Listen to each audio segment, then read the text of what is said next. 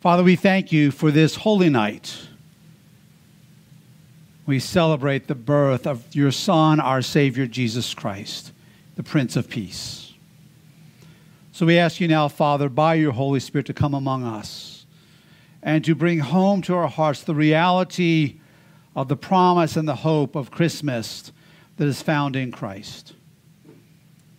And may the words of my mouth and the meditation of our hearts be pleasing in your sight, O Lord, our strength and our Redeemer. Amen. We may be seated. Again, welcome everyone. So glad that you've joined us tonight for one of our three services. We had a wonderful five o'clock service with our children's program and um, lots of fun with that. Little lambs and stars and shepherds and angels running around. There were even some feathers on the floor up here afterwards. And, um, but they did a wonderful job. And um, good evening to everyone watching via the live stream again as well. We are so glad that you've joined us. Um, just as a reminder to all of you that we will be here again tomorrow morning at 10 a.m. for our Christmas morning service with um, Holy Eucharist. And then next Sunday, for our services of lessons and carols with Holy Eucharist at 10 a.m. as well. And we'd love to have you join us. in his book written in 2020, entitled Searching for Christmas, author and pastor J.D. Greear makes the following observations Christmas is the season of choice. If you want to buy a food processor, Amazon offers you 2,000 types. Or how about a drill? There are more than 40,000 options. No, I'm not making those numbers up. Choices can be glorious and confusing and empowering and overwhelming all at the same time. And in the Western world today, it looks as though it's the same with God. There's a huge array of deities to choose from, including the no to all option. Walk through an airport or shopping mall anywhere, and you will be walking past countless people who believe in no God plenty of people who believe that there are many gods, and another great multitude who believe in one God, but who have very different thoughts on what that one God is like and what he or she or it thinks. For some, God is kind of a distant grandfather guy, looking down benevolently and wanting us to be happy. To others, God is a harsh taskmaster, counting up your good and bad actions and weighing up whether he's going to have mercy on you in the end. To others, God is an impersonal force that wound up the universe and is now off doing other stuff while we get on with it down here. To others, God is the universe. There are so many options to choose from. It's empowering and overwhelming at the same time. How do you know? How can you choose? And what does it matter? Isaiah's claim was that the baby who would be born at the first Christmas would be mighty God for all that Israel needed, for all that they lacked, for all that they could never be in themselves. They had God, the great I am, the mighty God, a purifying, ever present, shepherding, providing, healing, and defending God.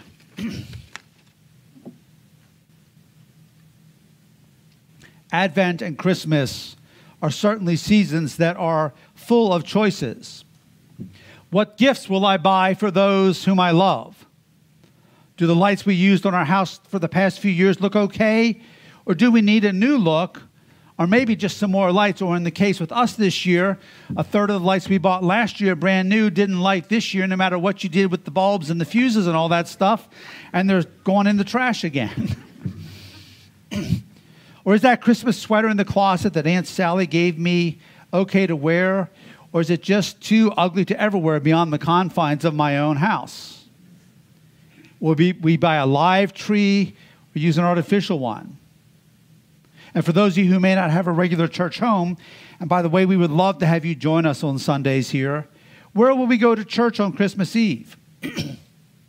and what will we wear to church? Now, my options were a little bit more limited than most of yours. I had a choice of two different black suits and black shirts or a white shirt with French cuffs that you wear black over top of. Now, much of what I've mentioned is silly, and that's intentionally so.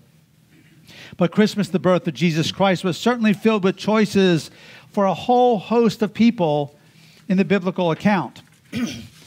choices, critical, life transforming choices that confronted people both then and now. And those choices determine the trajectory of the rest of their lives on earth and into eternity. Our reading tonight of the account of the birth of Christ in St. Luke's Gospel is filled with people making choices. The innkeeper, although the innkeeper's never actually mentioned, made room in a stable for Joseph and Mary. Verse 7 of Luke chapter 2 says, Because there was no place for them in the inn. And all the inferences about the innkeeper are drawn from that one clause in one verse.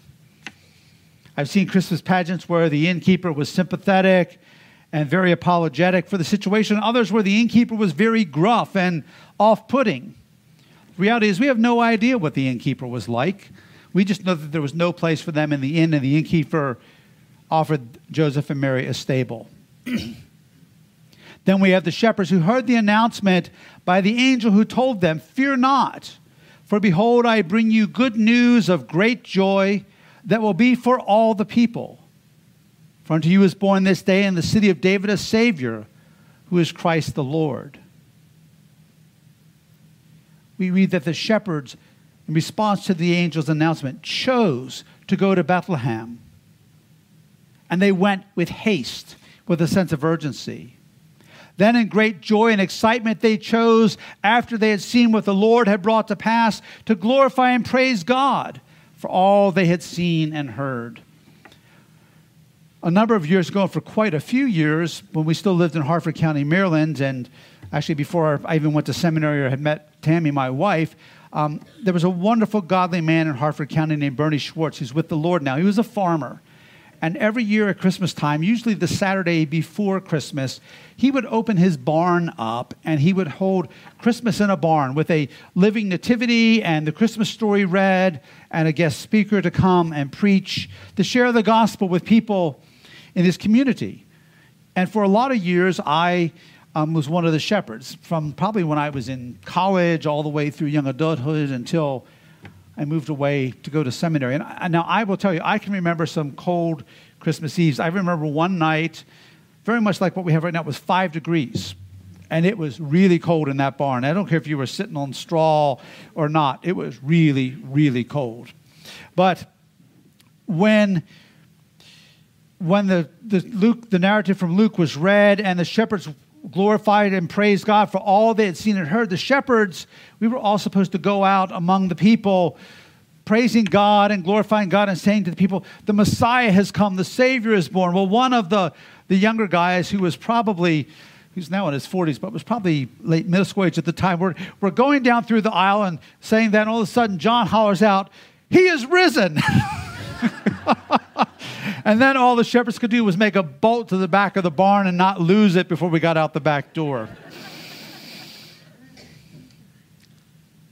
but there were others who made choices as well, many of them not quite as noble. In the account of Christ's birth and the ensuing events in Matthew's gospel, we read of the response of King Herod and the religious leaders in Jerusalem. In Matthew 2, we read, Now after Jesus was born in Bethlehem of Judea, in the days of Herod the king, behold, wise men from the east came to Jerusalem, saying, Where is he who has been born king of the Jews? For we saw his star when it rose and have come to worship him. When Herod, heard, when Herod the king heard this, he was troubled, and all Jerusalem with him. And assembling all the chief priests and scribes of the people, he inquired of them where the Christ was to be born. They told him in Bethlehem of Judea, for so it is written by the prophet. And you, O Bethlehem, in the land of Judah, are by no means last among the rulers of Judah, for from you shall come a ruler who will shepherd my people Israel. Herod and these religious leaders also made a choice. Instead of rejoicing in what God was doing in their day and aligning their hearts and lives with this, they were troubled, as Scripture records. And Herod began in his wickedness to plot and scheme. The religious leaders were complicit in all of this, despite the fact that they, of all people, knew that the prophet Micah, even as quoted here in Matthew, had foretold that the Christ, the Messiah, was to be born in Bethlehem. And then, sometime later, maybe a few months, possibly even a year or two later, the Magi came. And instead, Herod sent the Magi, rather than going himself, sent the Magi who had inquired of him. He sent them on to Bethlehem and asked them to return to him with details. But the Magi, after being warned in a dream not to return to Herod, made the return route by another trip. So here we even have the Magi making a choice. But neither Herod nor the religious leaders chose to go to Bethlehem despite it being less than six miles from Jerusalem. When I was growing up at my grandparents' house, my grandfather had given my sister me this, this big magnet to play with. It was about this wide, this tall, about this thick, big horseshoe shaped magnets. And I kept it in a paint can at their house, and there were old nails and pieces of junk in there, and you could play with it as a kid. But there was also another smaller magnet that I kept in that can. And if you put the magnets one way, they pulled together and really stuck. But if you turn the magnet the other way, with the polarity, there was nothing you could do to push those magnets together. They repelled one another. And it's very much like that with Christ's birth. For those open to God's working, they were drawn in, they were drawn to the glorious and wonderful things that God was doing. But for those like Herod who were absorbed with their own self serving motives and their desire to hold on to temporal power, they were opposed and repelled even by what God was doing in sending his son because it seemed a, a threat to them and they wanted no part of it. For the shepherds, the Magi, Herod, and the religious leaders in Jerusalem. What God was doing required choices on their parts. Most importantly, when we talk about choices, Christmas is about the choices that God, in His infinite and divine wisdom and providence, has made. Choices which God has made out of His great love and mercy. And we read of this in the third chapter of St. John's Gospel very familiar verses, verses that remind us For God so loved the world that he gave his only Son, that whoever believes in him should not perish but have eternal life. For God did not send his Son into the world to condemn the world, but in order that the world might be saved through him. Friends, think of it. The depth and the riches of the love and mercy of God. That Jesus Christ, the eternal Son of God, left all the glories of heaven and came to earth to save us from our sin and from all of our mess. That through him, you and I can be saved. We can have eternal life, new life in God. We can have freedom and deliverance. God loves you and me that much. Even as British hymn writer Emily Elliott penned in the, ninth, penned in the 19th century, Thou didst leave thy throne and thy kingly power when thou camest to earth for me. God, in his mercy, sent his eternal Son from the glories of heaven to earth in human flesh and blood, not only to be born, but to live a sinless life, and then to give up that life for my sin and your sin, so that we might live in the fullness and joy of restored relationship with God and know eternal life through Him.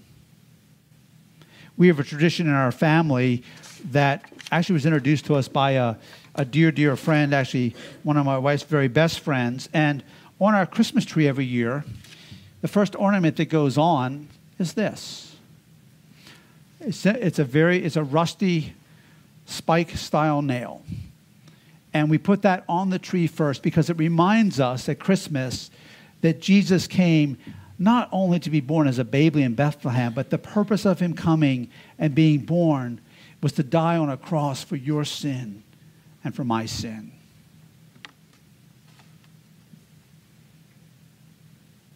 Now, when we back up in the gospel accounts of Jesus' birth, there are two final choices that I think we need to ponder. Those are the choices which Mary and Joseph made, and I've left them to, for last very intentionally. There was no precedent, no earthly human frame of reference for what was happening in their lives. What was happening to them is unique in all of human time and history. When the angel announced to Mary, a young, pure, undefiled virgin, that she was with child, her response was this I am the servant of the Lord. Let it be unto me according to your word. And a little later in Luke 1, she, she proclaimed, My soul magnifies the Lord, and my spirit rejoices in God, my Savior. Likewise, in Matthew chapter 1, after an angel of the Lord appeared to him in a dream, Joseph took Mary as his wife. Remember, other than a few people like Mary's cousin Elizabeth, no one else had this inside information about what God was doing at that time. For most of the people around Joseph and Mary, this would have appeared scandalous. And they were at risk of lifelong reproach in the community. But Mary and Joseph both made profound godly choices in the midst of seemingly tumultuous circumstances, despite all the risk that this involved from an earthly perspective, they chose to trust God and believe what He had promised to them. Now, our circumstances and the world we live in are incredibly different in so many ways. And yet, the human condition really is no different. And, friends, we too are called to make choices. Our reading from the letter of Titus this evening really frames the choices we are called by God or invited by God to make. But when the goodness and loving kindness of God our Savior appeared, he saved us not because of works done by us in righteousness, but according to his own mercy, by the washing of regeneration and renewal of the Holy Spirit, whom he poured out on us richly through Jesus Christ our Savior so that being justified by his grace, we might become heirs according to the hope of eternal life. I think that poses the question for you and me tonight. Can you and I trust God? Can we trust his goodness and loving kindness like Mary and Joseph did? Can we trust him knowing that He loves you and me so incredibly much that He sent His Son to save us and give us life? Can we trust Him so much with that knowledge that we put our lives and our futures in His hands? As we conclude, I want to reread the end of the J.D. Greear quote that I began with. There are so many options to choose from. It's empowering and overwhelming at the same time. How do you know? How can you choose? And what does it matter? It indeed can be overwhelming. Voices all around us clamor for our attention and our loyalties. Voices that often tell us falsehoods. How do we know? And how can we choose? we know by this record of the heart of God and of his incredible love and kindness to us. His love and kindness to us, his mercy to us, which is the essence of Christmas. Again, the words from John 3 16 and 17 that I read earlier For God so loved the world that he gave his only Son, that whoever believes in him should not perish but have eternal life. For God did not send his Son into the world to condemn the world, but, that, but in order that the world through him might be saved. We can know because God has shown us and demonstrated to us his heart in Jesus Christ.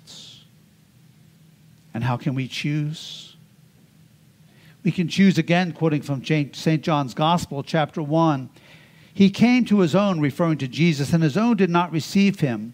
But to all who did receive him, who believed in his name, he gave the right to become children of God. by God's grace and mercy, by God's love extended to us, we can indeed choose to believe in His name, in the name of Jesus, and to become God's children. And finally, what does it matter? It matters because all of life, both now and for all eternity, hinges on the choices we make in this matter, just like it did for those people we've talked about in the biblical record. And God calls you and me.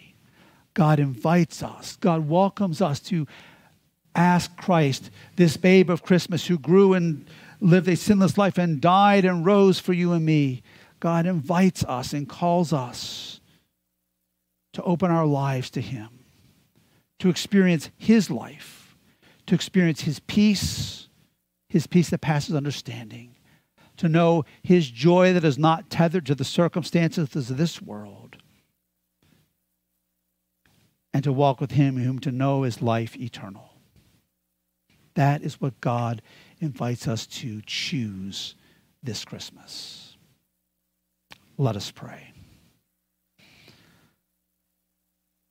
Father, how grateful we are for your grace and your love and your mercy that you sent Jesus, the eternal Son of God, your eternal Son, at just the right time to live and die for us.